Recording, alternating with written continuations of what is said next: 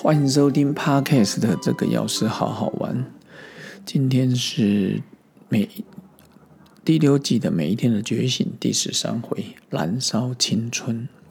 当然，可能我每次讲到燃烧青春，就想到那个以前七匹狼的热火青春。然后，人生旅程中能找到真正自己喜欢的人事物，专注于上，乐在其中，是一件非常快乐的事。嗯，这几年的演讲的时候，我很常进入校园，看到国小生、国中生、高中生、大学生尽情在操场流着汗水挥洒。我常会觉得说，挥洒了他们的青春。我常常觉得那个笑容是非常的单纯啊。在我们还没进入社会职场之前，学生时代就是单纯的好物，很简单，不用考虑太多人情世故、同衔地位，就是做自己想做的事。烈日下打球。下雨天不爱撑伞，写信给心仪喜欢的人，哪怕他没有回应你。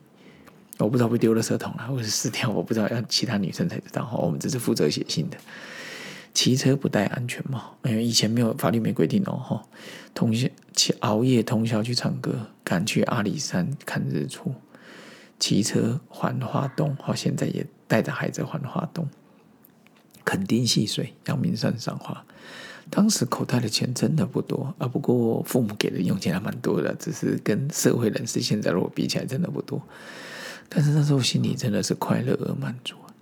以前都以为哈，上班以后我们就不再青春了，现在慢慢觉得那是一个思想上的超一种束缚啊，哦，然后身体会随着时间慢慢老化，没错，你我都会。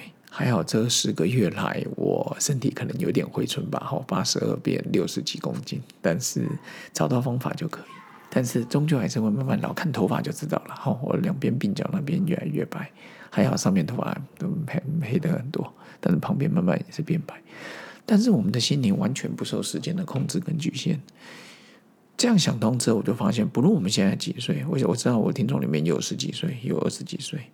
然后七八十岁的，我不确定，应该也有。但演讲时候遇过八十几岁的哦。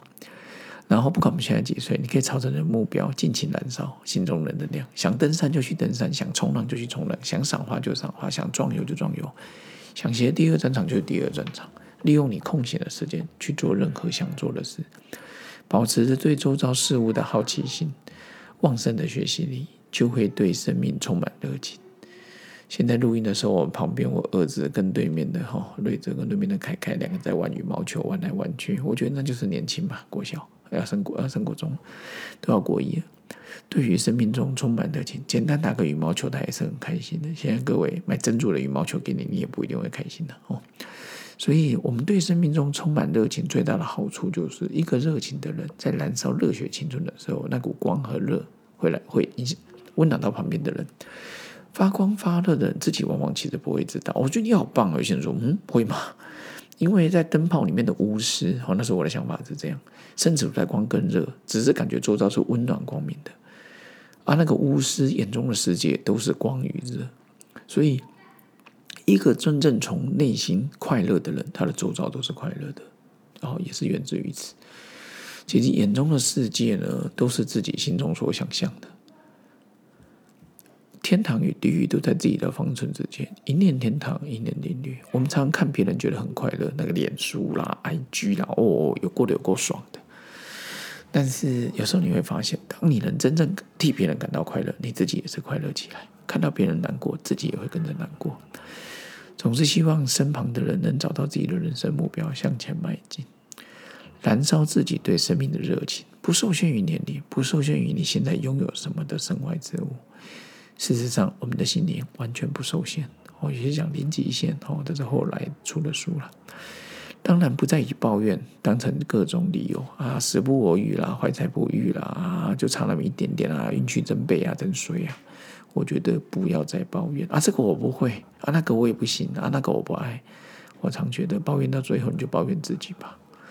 所以，人生里面你想吃什么菜，想喝什么茶，想看什么风景，想读什么书。想过怎么样的生活，想过怎么样的自己，都想变成为怎样的人，都是你自己决定。完全燃烧，不留遗憾，尽情挥洒，并乐在其中。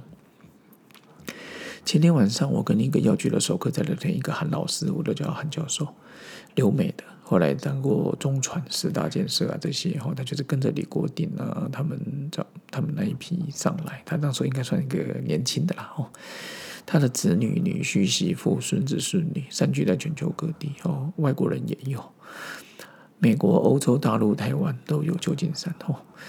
然后他就跟我聊到哲学，我要去读哲学所，他说你赶快去读博士班吧。他就聊一聊，也提到他最近骑打挡车，我后来才知道，环游北台湾四天三夜，带着帐篷。我说你要住哪？他说我就看他有学校可以住我就住啊，有庙宇旁边可以住我就住。我说老师啊，你怎么不去住旅馆？他还回答我说旅馆，其实他们绝对花了几千，他绝对可以。但他说嗯，那我还出去干嘛？我就是要感受过点不一样的生活嘛。我突然想，快五十岁的你，快五十岁的我，比不过一个快七八十岁、快八十岁的长辈。